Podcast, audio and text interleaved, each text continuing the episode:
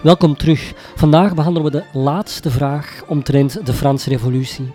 Vandaag vloeit er bloed. Hoe bereikte de Franse Revolutie een bloedige climax?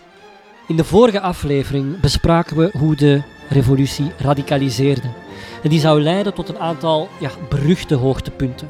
Het zijn eigenlijk die hoogtepunten die de meeste mensen eigenlijk associëren met de Franse Revolutie. In het jaar 1792 werd de koning afgezet en werd er door de Convention Nationale, dus de Nationale Conventie, de nieuwe naam van het parlement, de allereerste Franse Republiek uitgeroepen. Voortaan zou Frankrijk geen erfelijk staatshoofd meer hebben. En de uitvoerende macht kwam toen te liggen bij een aantal zogenoemde comité's. En het machtigste comité dat bijna alle macht verkreeg, dat was het zogenoemde, ja, het klinkt een beetje als het OCMW, het Comité van het Openbare Welzijn, le Comité du Salut Public. Dus op 21 september 1792 werd de monarchie afgeschaft.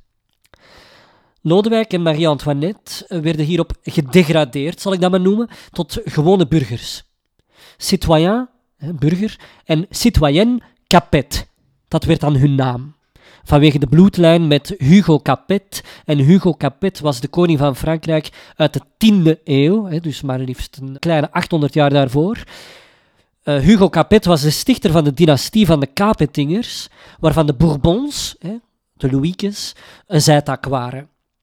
De paranoia tegenover de koning en de vrees dat zijn aanhangers de klok zouden terugdraaien, zou dan in 1793 leiden tot een dubieuze veroordeling door de Nationale Conventie van de Koning dus, wegens hoogverraad en een veroordeling tot publieke executie. In januari 1793 zou hij worden geëxecuteerd en later in hetzelfde jaar, in oktober, ook zijn vrouw Marie-Antoinette. De periode van de zomer van 1793 tot de lente van 1794 is de geschiedenisboeken ingegaan als de terreur.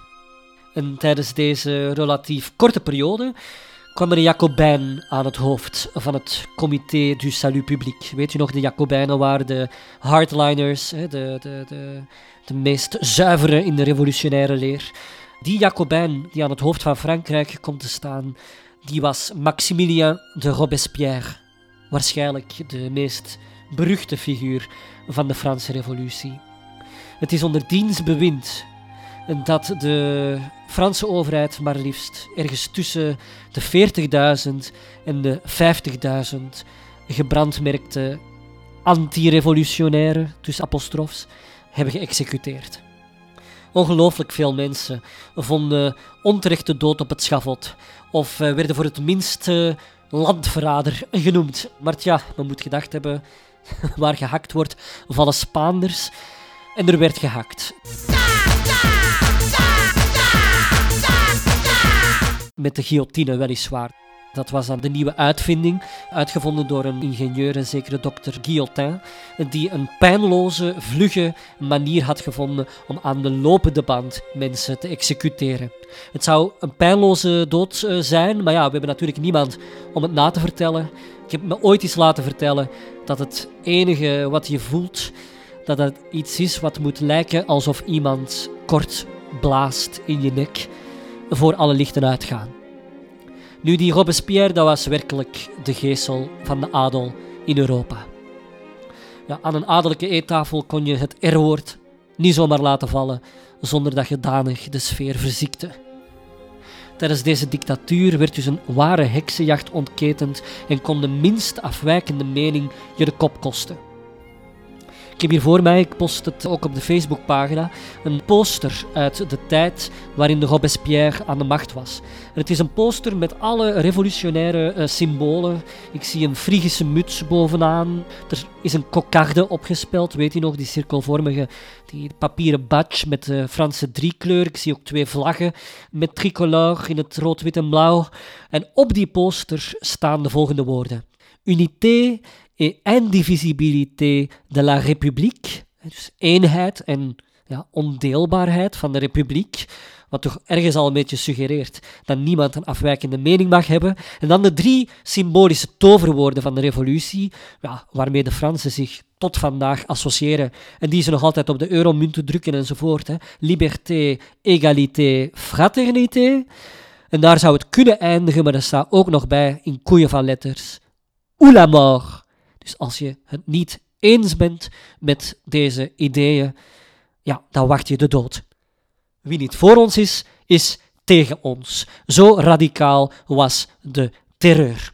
Nu, die Robespierre die voerde dus een waar schrikbewind. Mensen hadden schrik gekregen van de Franse overheid. Hij rekende op een gegeven moment ook af met zijn medestanders van weleer, die dan ook te veel kritiek hadden geuit.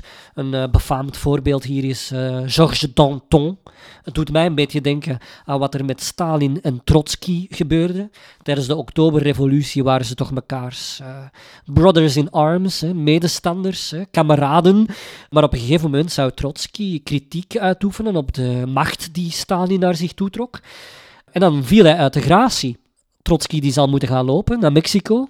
Hij gaat dan bij de schilderes uh, Frida Kahlo wonen.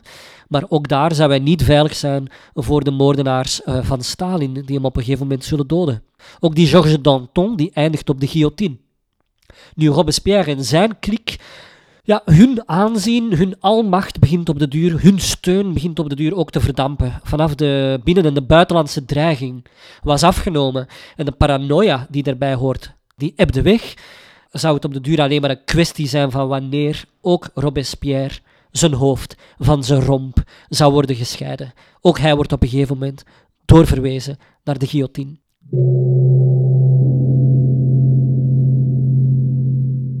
Onder die Jacobijnse periode, wanneer de hardliners aan de macht zijn, voeren ze ook een vreemd soort van godsdienst in, de cultus van het opperwezen. Het christendom was verboden geworden. En dat was dus een soort van godsdienst met een transcendentaal opperwezen. Dus ja, is het nu nog een religie of niet? Het was een religie die eigenlijk focuste op de ratio, het verstand, maar het bevatte heel wat tegenstrijdige kenmerken, zoals onder andere de overtuiging dat die God na het scheppen van de aarde, de dieren en de mens, zich niet meer met een leven op aarde bemoeide. Uh, de deugden van deze godsdienst waren trouw aan het vaderland en de democratie. Maar bon, die, uh, die, die godsdienst die komt nauwelijks van de grond. In de tijd van Robespierre wordt zelfs een nieuwe kalender ingevoerd. De christelijke kalender. Allee, wij hebben vandaag de Gregoriaanse kalender, die als nulpunt de geboorte van Christus neemt. Uh, ja, uh, zodra het christendom verboden werd, uh, ja, waarom zouden we dan onze geschiedenis enten op de geboorte van Christus? En ze voeren een nieuw nulpunt in. Met terugwerkende kracht begon het jaar 1 op 22 september 1792. En dat was uiteraard de dag waarop het koningschap werd afgeschaft en Frankrijk republiek was geworden. Een nieuw jaar viel dan een jaar later, van 21 september op 22 september. Men vond allemaal nieuwe namen uit voor de maanden. Ik heb het eens opgezocht, ik kan een paar voorbeelden geven. Alle herfstmaanden eindigden op R, zoals Brumaire, de mistmaand, die liep dan van 22 oktober tot 20 november. Of Frimaire, de koude maand, die viel dan van 21 november tot 20 december. Alle wintermaanden eindigden op Oze, dus pluviose, de regenmaand, in januari ergens. Alle lentemaanden eindigden op al, zoals Germinal, dat was dan de kiemmaand van 21 maart tot 19 april. Je had ook de Floreal, de bloemmaand. En dan heb je de zomermaanden die allemaal eindigden op Idor, zoals bijvoorbeeld de hittemaand, Thermidor. En dat was dan van 19 juli tot 17 augustus. Het is een ware nachtmerrie voor historici, die dus met omrekenkalenders moeten werken. Ook in Frankrijk kwam die kalender nauwelijks van de grond. Toch heeft het geduurd tot Napoleon deze revolutionaire kalender afschafte in 1806, omdat het zelf spuugzat was. En dan werd de Gregoriaanse kalender, die dus toch als nulpunt de geboorte van Christus nam, heringevoerd.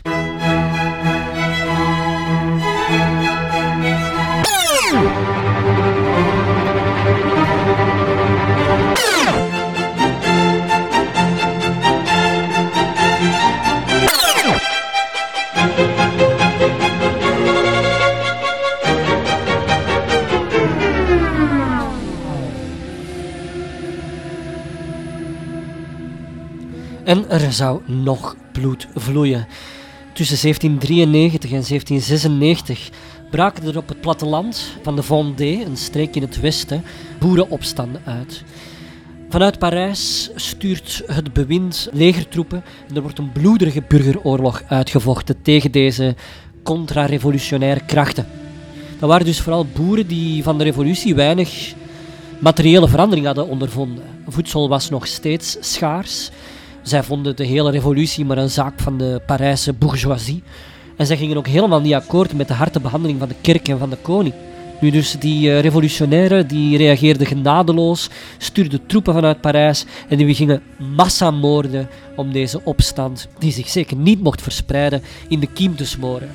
Als je het naleest, ja, historici zijn het er niet zo echt over eens, maar deze burgeroorlog heeft toch behoorlijk wat trekken van een uh, ja, premature genocide, een volkerenmoord bijna, omdat niemand gespaard bleef. Zelfs vrouwen en kinderen niet, die werden ook meegedood uh, als contra-revolutionair.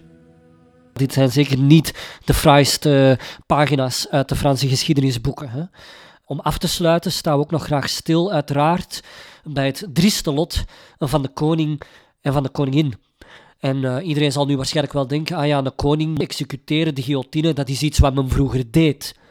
Maar zelfs aan het einde van de 18e eeuw was regicide, hè, koningsmoord, ongezien. Dat werd als barbaars beschouwd. En de executie van het koninklijk paar, ja, dat oogste internationale verontwaardiging. En het staat tot de dag van vandaag symbool voor de radicalisering van de revolutie. Voor Louis, voor Lodewijk XVI, werd het uh, vonnis voltrokken op 21 januari 1793. En dat op de Place de la Révolution. Uh, vandaag is dat de Place de la Concorde, de, de plaats van de verzoening. Uh, en voor de revolutie was in de tijd van de koningen nog, heette het de Place Royale, het, het, het koningsplein. En het was de guillotine die zijn werk moest doen. We kunnen alleen maar fantaseren wat de koning moet hebben gedacht tijdens de laatste minuten, terwijl hij oog in oog stond met een woedende Parijse menigte. Ah zut. Oh non, ça va faire mal. Oh non, ça va piquer. Oh là. Hum. Je me sens pas très bien ici. Je vais aller à la maison. Nadat zijn hoofd in het mandje naast de guillotine beland was, nam de beul het hoofd nog vast met de haren en toonde het aan de bevolking. Voilà, citoyen Capet. Zie hier, burger Capet. Lodewijk XVI had gevangen gezeten in de Tour du Temple, de Temple-gevangenis. maar op dat moment zit Marie-Antoinette in de conciergerie. En de conciergerie is een gebouwencomplex op de Ile de la Cité, op een steenworp afstand van de Notre-Dame. Vandaag behoort het gebouwencomplex van de conciergerie bij het Justitiepaleis. En bij haar gaan de ogen open. Haar karakter staalt zich. Marie-Antoinette, zij ziet haar schuld in. Ze schrijft verstandige smeekbrieven, maar die zijn te laat, dat weet ze. Haar proces is al gevoerd door de publieke opinie. De enige die tot aan het schavot bij haar zal zijn, dat is haar hondje.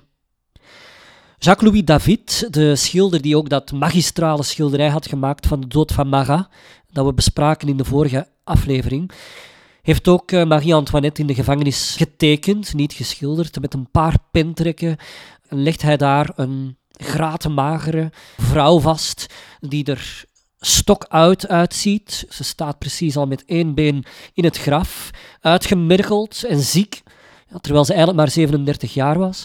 Een knap staaltje anti-koninklijke propaganda dat gedrukt moest worden. Hè. Uh, toch uh, zijn vriend en vijand onder de indruk van Marie-Antoinette's moed en vooral haar waardigheid, de waardigheid waarmee zij haar lot onder ogen ziet.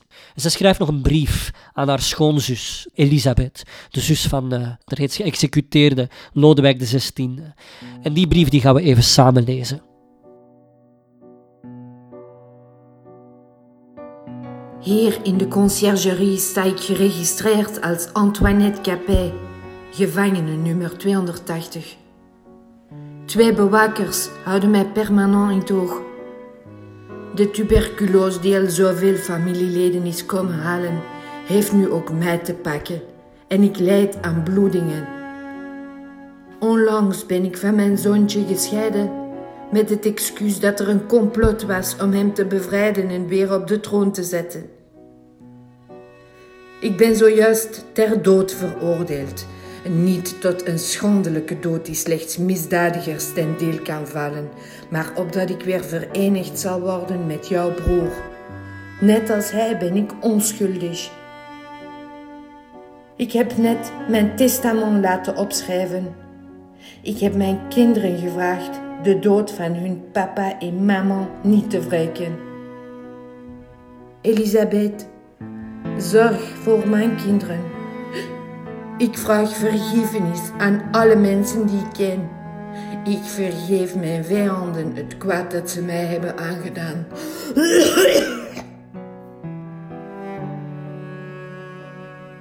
De bloedingen waarvan sprake in haar brief die waren waarschijnlijk de allereerste tekenen van baarmoederkanker. Het is een hele indrukwekkende brief en die Elisabeth die zou die brief nooit ontvangen trouwens. Hij werd later teruggevonden tussen de papieren van Robespierre. Het is een meeslepend, maar ook bloedstollend einde voor Marie-Antoinette. En stiekem had ik altijd graag mee op dat plein gestaan, als Fransman. Maar ja, dat is dan weer net het mooie aan deze podcast. Ik kan dat. Ik ga rechtstreeks naar 16 oktober 1793.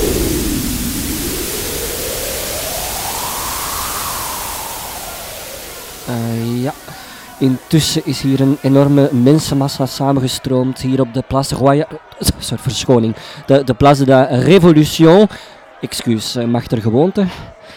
Uh, en persoonlijk schijnt het mij toe alsof heel het koninkrijk. nog, ik bedoel, évidemment, heel de republiek. republiek, ja, dat kun je knippen. Hè.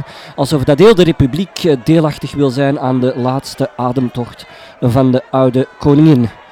En uh, ze verkopen hier dus echt kleine poppetjes en kleine guillotines als souvenir. En het gebeuren wordt al nagespeeld voordat het heeft plaatsgehad. De sfeer zit er dik in. Uh, mensen die sympathie hebben met de citoyen Capet, ja, dat is hier dus even zeldzaam als, uh, even zeldzaam als, als, als tanden in een kip. De nodige voorzorgsmaatregelen zijn getroffen, maar aan de anderhalve meter afstandsregel wordt duidelijk de voeten geveegd. Gisteren zijn er ook nog heel wat uh, drop-down parties georganiseerd, uh, refererend aan het vallende mes van de guillotine.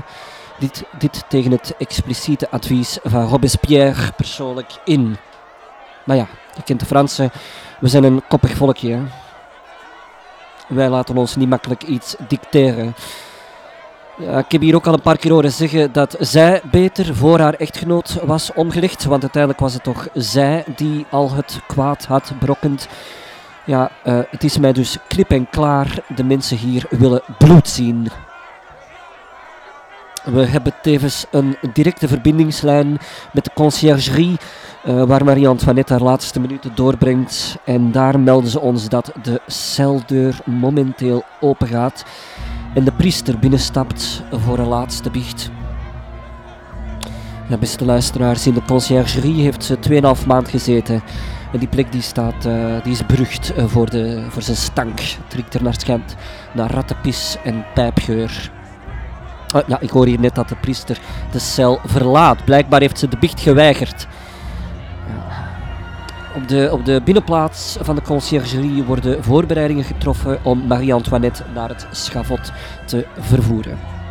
Ja, opnieuw gaat de celdeur open. Het is nu het moment waarop de beul binnenstapt uh, voor een kennismaking. En hij heeft ook een, een schaar bij zich. Ja, ah ja, een schaar. Ah ja, ja, ja compris. Het, uh, het haar van uh, citoyen Capet wordt nog geknipt, zodat de valbijl van de guillotine met zekerheid zijn doel zal bereiken. Eh, naar gewoonte mag de beul de haarlokken bijhouden. Oké, het is tijd om te vertrekken. Het is tijd om te vertrekken. De geschandaliseerde vrouw staat recht. Haar kleine poezelige handjes worden vastgeketend en ze is klaar voor haar laatste verplaatsing. Ja, we staan hier weer tussen het volk. De sfeer zit er hier dik in. Er wordt hier duidelijk goed gedronken. Het is nu wachten op uh, Marie Ja, ik blijf Marie-Antoinette zeggen. Ik bedoel, het is nu wachten op de citoyenne. Ja, daar, daar heb, ja, ik sta zelf een beetje van achter. Ik zie hier, eh, ik hoor commotie in de verte. Ja, daar is ze. Ja, ja ik, ik, ik, zie haar, ik zie haar. Oeh, ze zit hier naar, eh, ze heeft een onderkleedje aan. Oeh, ze heeft een kapje op. Amai, wat een, wat een verschil met vroeger.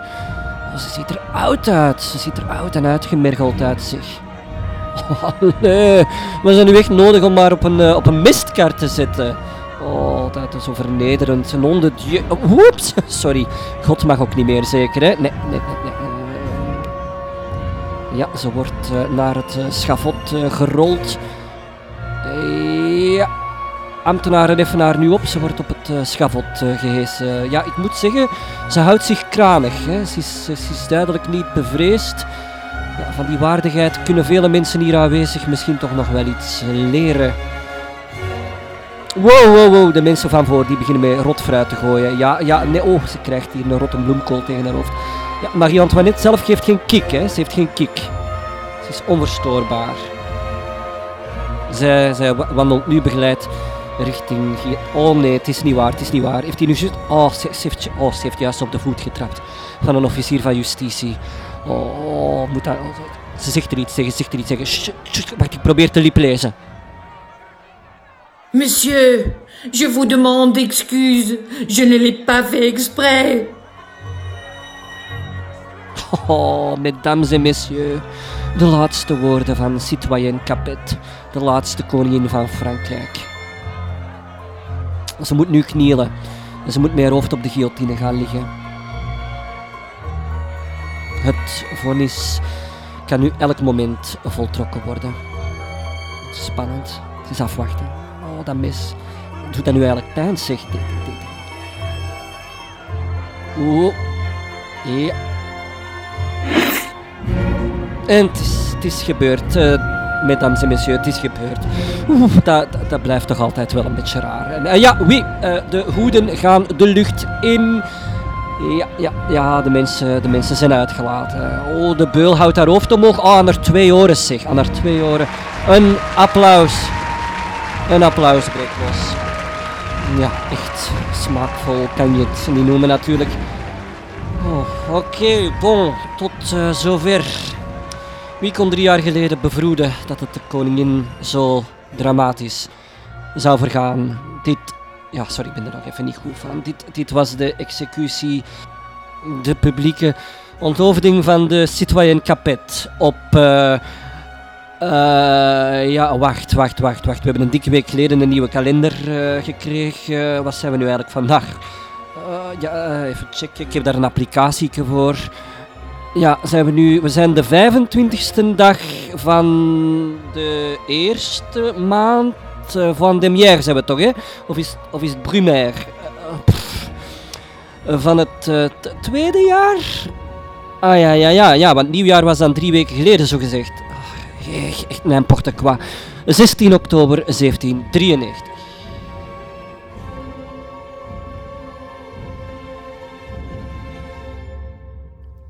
Na de executie werd het lichaam van de voormalige koningin in een kist gelegd, naar verluid met haar hoofd tussen de benen. De resten kregen een plek op het kerkhof van het klooster Madeleine.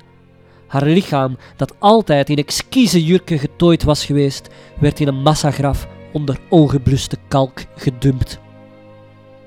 29 jaar later gaf koning Lodewijk XVIII opdracht om de resten van Marie-Antoinette en Lodewijk XVI op te graven en bij te zetten in de crypte van de basiliek van Saint-Denis. U hebt dat goed gehoord, later in de geschiedenis zal Frankrijk opnieuw een koninkrijk worden. De vrouw die, volgens haar broer Jozef II, de keizer van Oostenrijk, nooit een boek leest, per maand nog geen kwartier aan een verstandig gesprek spendeert, die nooit over iets nadenkt, ja, zij werd de gevaarlijkste sta in de weg voor de revolutionaire politicus Robespierre. De koningin stond voor al wat verdorven was.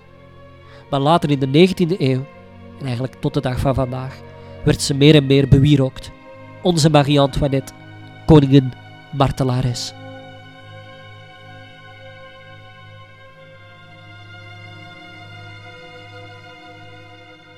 En dat brengt ons eigenlijk aan het einde van ons hoofdstuk over de Franse Revolutie. Een zeer ingrijpende fase in de Europese geschiedenis, waarvan we de gevolgen tot de dag van vandaag voelen. Er is wel degelijk een systeem afgeschaft dat niet meer zou terugkomen. Toch zou de Franse Revolutie ontaarden in een bloederig excess. Bloed zou vloeien, koppen zouden rollen, niet het minst die van de koning en de koningin, en de Franse Revolutie zou er niet in slagen om een regime te vestigen, een nieuw systeem te installeren, nieuwe machthebbers in het zadel te hijsen, die door de bevolking, die door de brede bevolking werden gedragen. En ook op lange termijn zouden de machthebbers tijdens de Franse Revolutie er niet in slagen om de economische crisis op te lossen. Frankrijk zat op het einde van deze excessen nog steeds financieel in het slop. En als ik het over Frankrijk heb, heb ik het meer dan over het huidige Frankrijk. Ook wij, België, waren op dat ogenblik Frans. Uiteindelijk zou Frankrijk opnieuw kreunen onder machtsmisbruik, een financiële crisis en een corrupte overheid. En zou het duren tot een zeer succesvolle generaal van het Franse revolutionaire leger alle macht naar zich toetrok en Frankrijk weer op de rails zette. En die man, die we later uitgebreid zullen bestuderen, was een kleine Corsicaan die luisterde naar de naam Napoleon Bonaparte.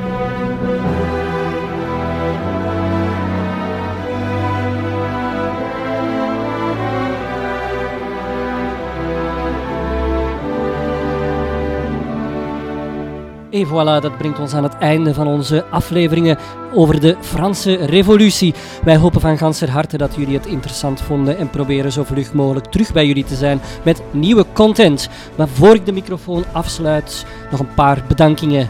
Wij willen graag onze gastacteurs, uh, stemacteurs bedanken, namelijk Joost van Goetem, die Immanuel Kant voor zijn rekening nam, Alejandra Teus, die onafvolgbaar Marie-Antoinette heeft vertolkt, Gerard van de Wallen als Lodewijk XVI, Philip Weekmans als de verslaggever aan de Bastille en volgende mensen die woedende Parijse menigte hebben gespeeld.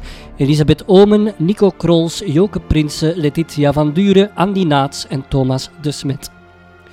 We hebben een paar positieve reacties gekregen op de montage van onze podcast, die vaak uh, toch wel zeer dramatisch van aard is. En daarvoor gaan alle credits naar mijn goede vriend Filip Wekemans. Zonder zijn technische en morele steun was hier geen podcast. Een dikke merci, Filip. Aan alle luisteraars willen we nog even herhalen. Uh, blijf jullie reacties, opmerkingen, correcties en verzoekjes naar ons sturen privé of op onze Facebookpagina, het maakt niet uit. Ze worden wel degelijk gelezen en we gaan ermee aan de slag. En speciaal voor al wie door dit onderwerp gebeten is, post ik op onze Facebookpagina samen met begeleidende foto's ook enkele koppelingen naar websites en ook een aantal leestips. Twee leestips die vind ik toch nog even het vermelden waard. Enerzijds raad ik aan Les Liaisons Dangereuses, een uh, briefroman uit het jaar 1782 van de Franse auteur Pierre Chaudelot de Laclos. In het jaar 2017 nog naar het Nederlands vertaald met de naam Riskante Relaties. Les Liaisons Dangereuses is een fictief verhaal waarin een handschoenvol edelmannen en edelvrouwen via brieven met elkaar flirten, meedogenloze machtsspelletjes uitspelen uit wraak en verveling en de grenzen opzoeken van het toelaatbare. Klinkt herkenbaar, denk je misschien wel. Het is sexting in het pre-digitale tijdperk. Het boek is niet alleen fascinerend vandaag om te lezen, het heeft ook echt bijgedragen aan de anti-adellijke beeldvorming in de jaren voor de Franse Revolutie.